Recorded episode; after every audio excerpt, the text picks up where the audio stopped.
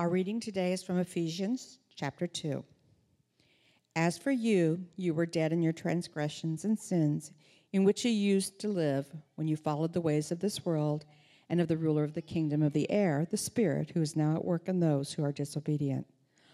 All of us also lived among them at one time, gratifying the cravings of our sinful nature and following its desires and thoughts.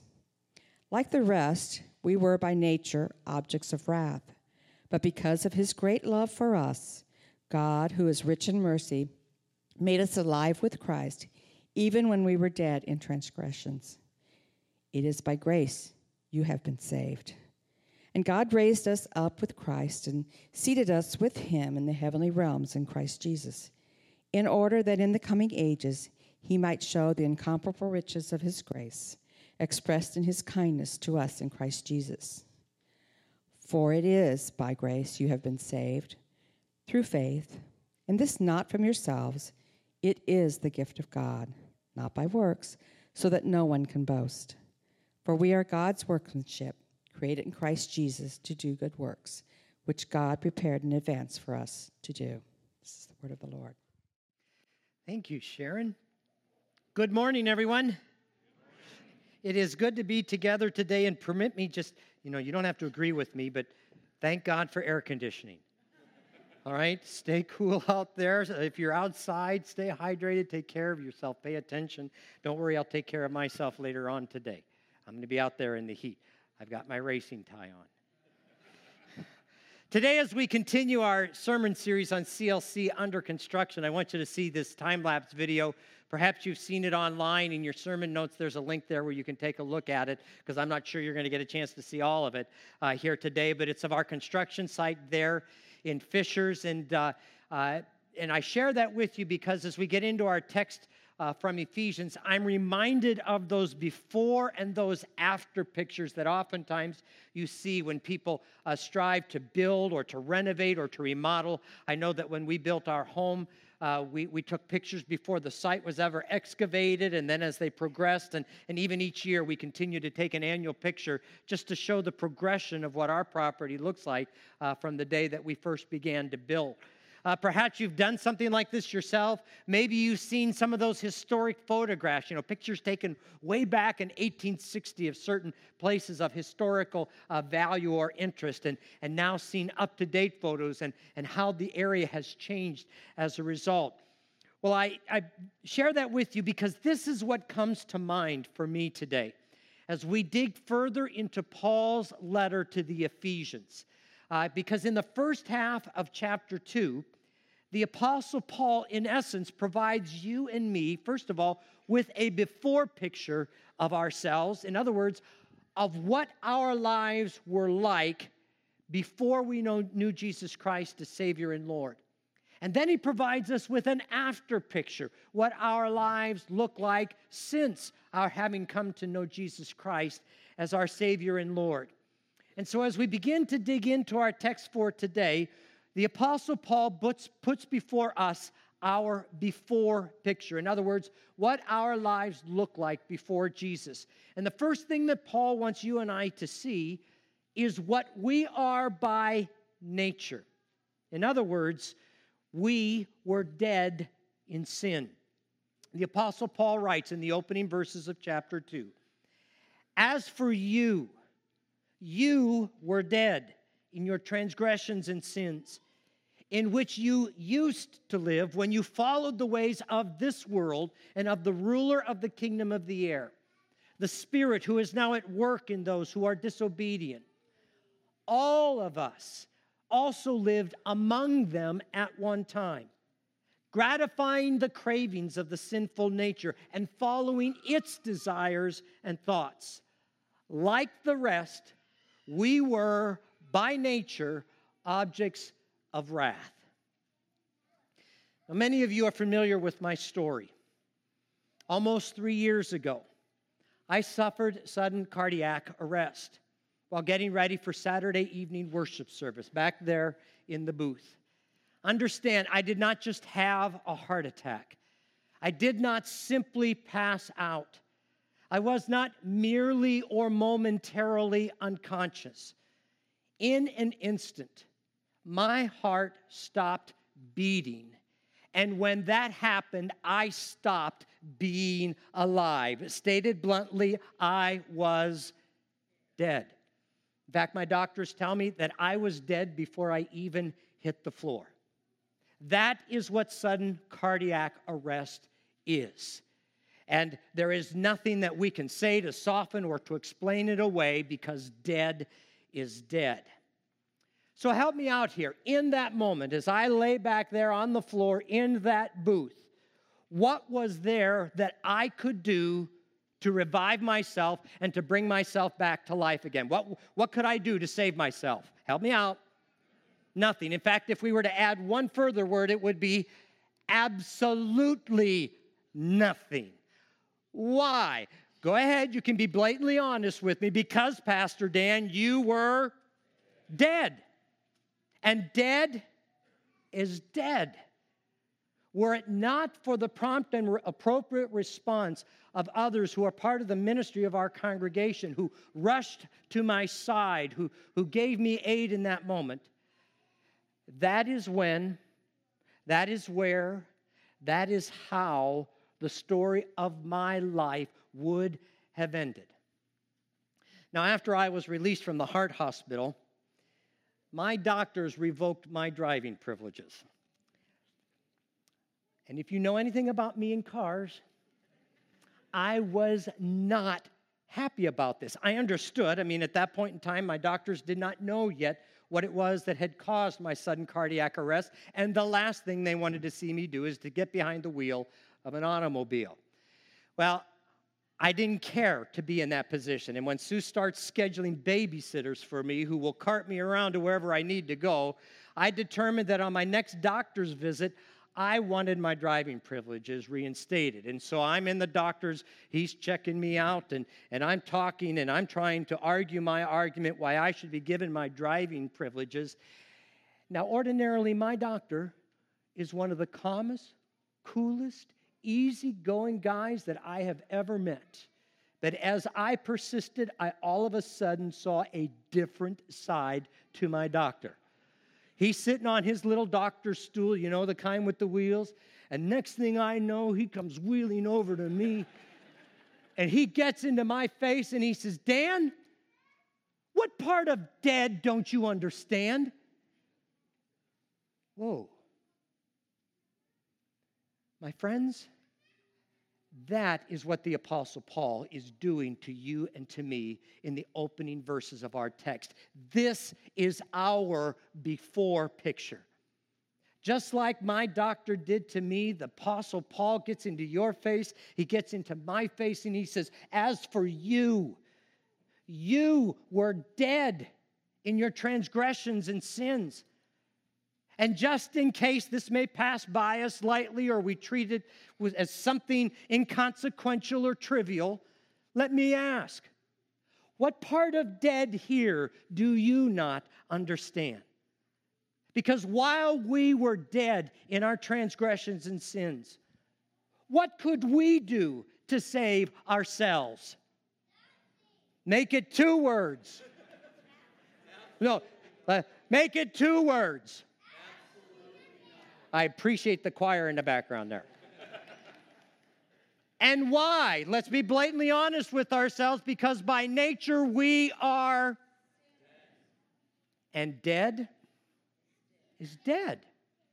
There's nothing that we can do. There's nothing that we can say. There's nothing that we can, can think to turn the reality of that circumstance around just like me lying on the floor back there in that booth, we were dead in our transgressions and sins.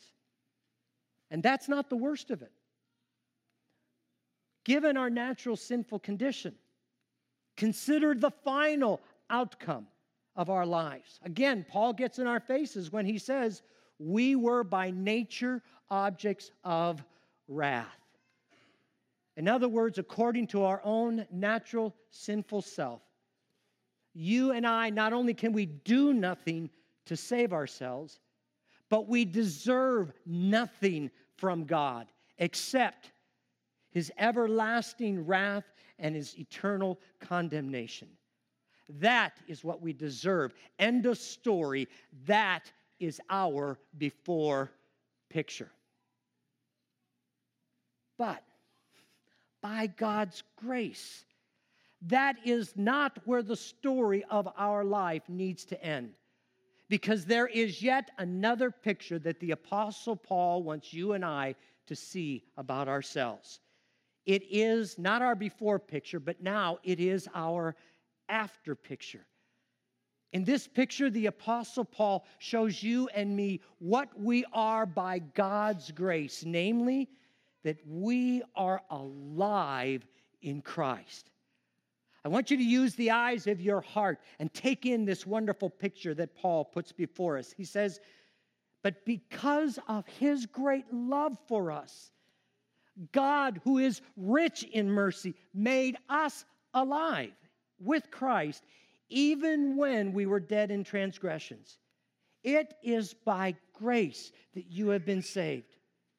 And God raised us up with Christ and seated us with him in the heavenly realms in Christ Jesus, in order that in the coming ages he might show the incomparable riches of his grace expressed in his kindness to us in Christ.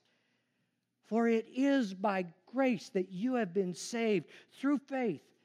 And this is not of yourselves, it is the gift of God, not by works, so that no one can boast. Think about it. As Paul lays it out for us in his letter to the Romans.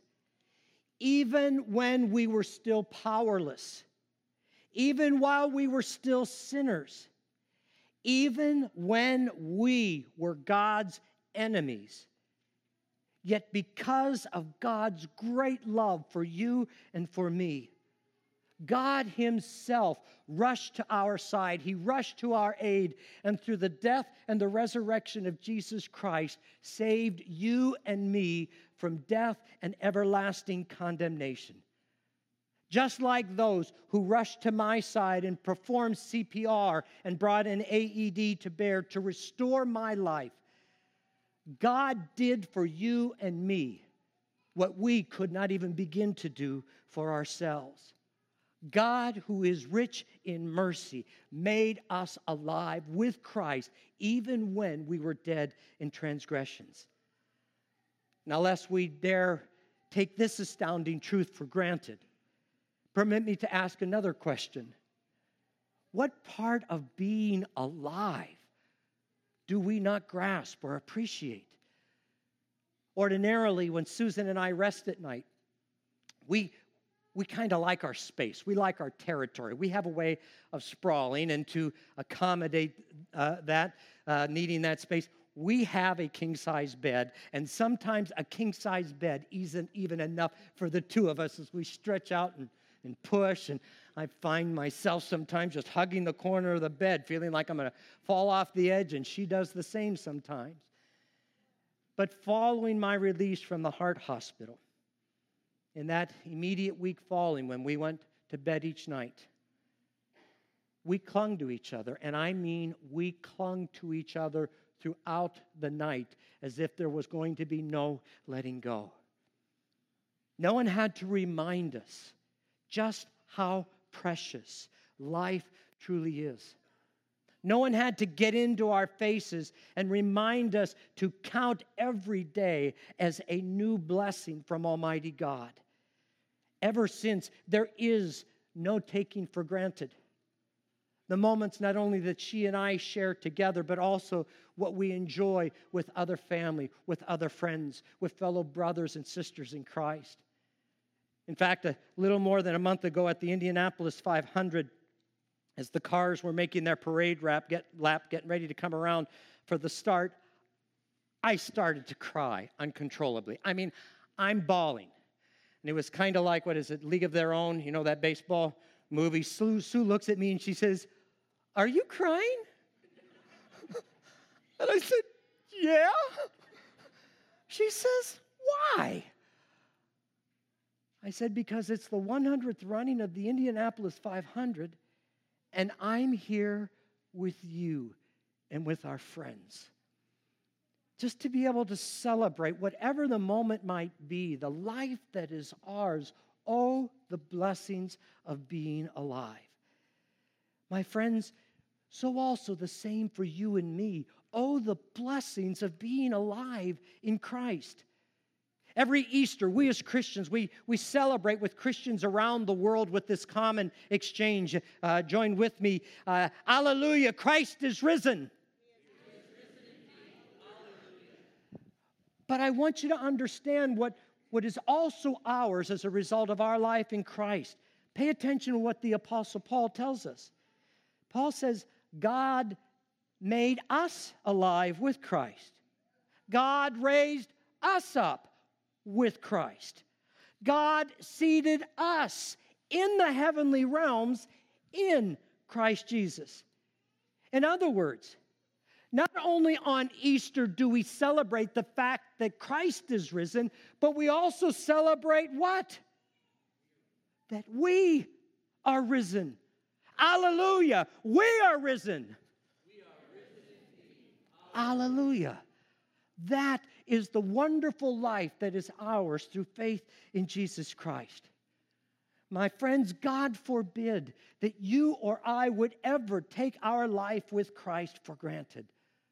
Like Mary Magdalene outside the garden tomb, clinging dearly to her risen Savior. May you and I forever cling to the life that is now ours in Jesus Christ. For it is by grace that you have been saved through faith. We do not deserve it, we cannot earn it, but yet it is ours as a result of God's mercy and grace. What an awesome picture this is of our life in Christ. Amen? Amen. But there's one more perspective that the Apostle Paul wants us to see in this picture. The Apostle Paul also shows what you and I are by design. Namely, we are purposeful in deeds. Is that me? All right. What we are by design, namely by God's design, we are purposeful indeed. Paul writes, For we are God's workmanship created in Christ Jesus. That's when we were created, when Jesus recreated, when Christ died and rose from the dead, created in Christ Jesus to do good works, which God prepared in advance for us to do.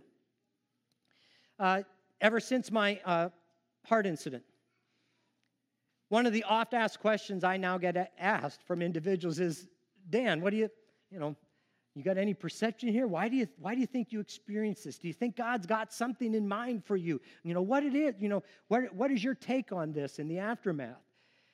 And I have to be honest and say, first of all, I don't know what's going on in God's mind. But what I do have a sense or an appreciation of is this. My guess is, is that there's still somebody on this earth who as yet does not know Jesus Christ as their Savior and Lord.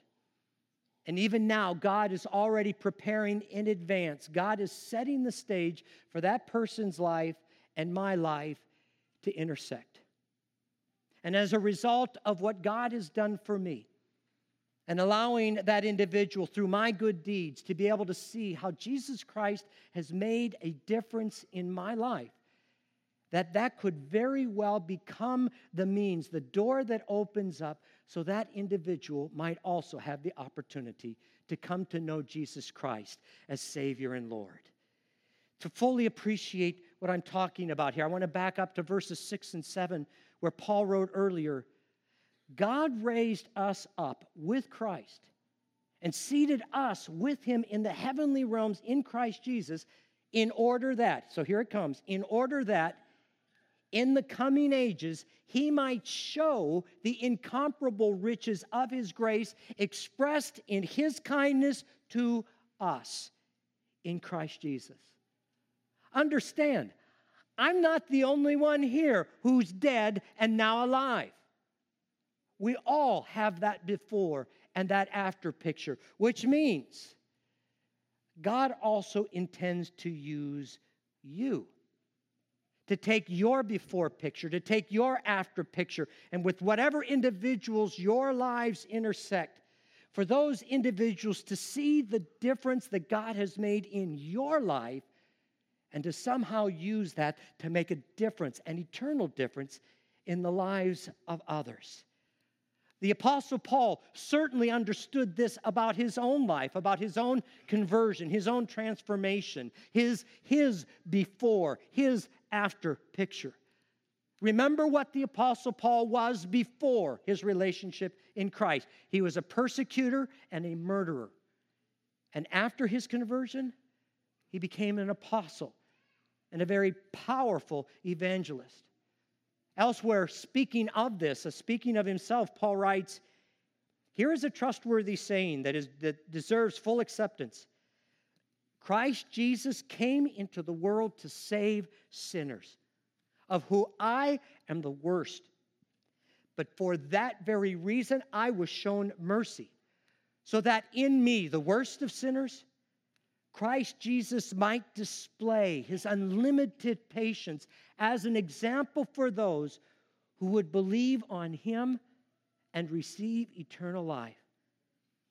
My friends, just like the Apostle Paul, in thought, in word, in deed, you and I have the opportunity each and every day to put on display the difference that God has made in your life and in my life in such a way that it can eternally impact the lives of others who as yet do not know Jesus as their Savior and Lord. Jesus himself, early in his ministry, said, But I, when I am lifted up, I will draw all men unto himself. And that's why Jesus challenges us who are his followers to let your light so shine before men that they may see your good deeds and give praise to your Father in heaven. In other words, let others see the difference that Jesus has made in your life so that they too might be drawn by God's grace to his mercy and his forgiveness. My dear friends, I challenge you today to not only ponder this picture today in this moment, but even in the coming days of this week, the difference, your before picture, your after picture, the difference that Jesus has made in your life. And then by God's grace, live out your life in such a way. Put your faith on display in the manner in which you will go, go about living your life, how you think, what you say, what you do that others would begin to see more and more the life giving, the life saving, the life uh, changing, transformative power of God's mercy and grace to the end that they too would not only recognize their before picture, but also their after picture and continue on enjoying life ever after. God grant that for Jesus' sake. Amen. Amen.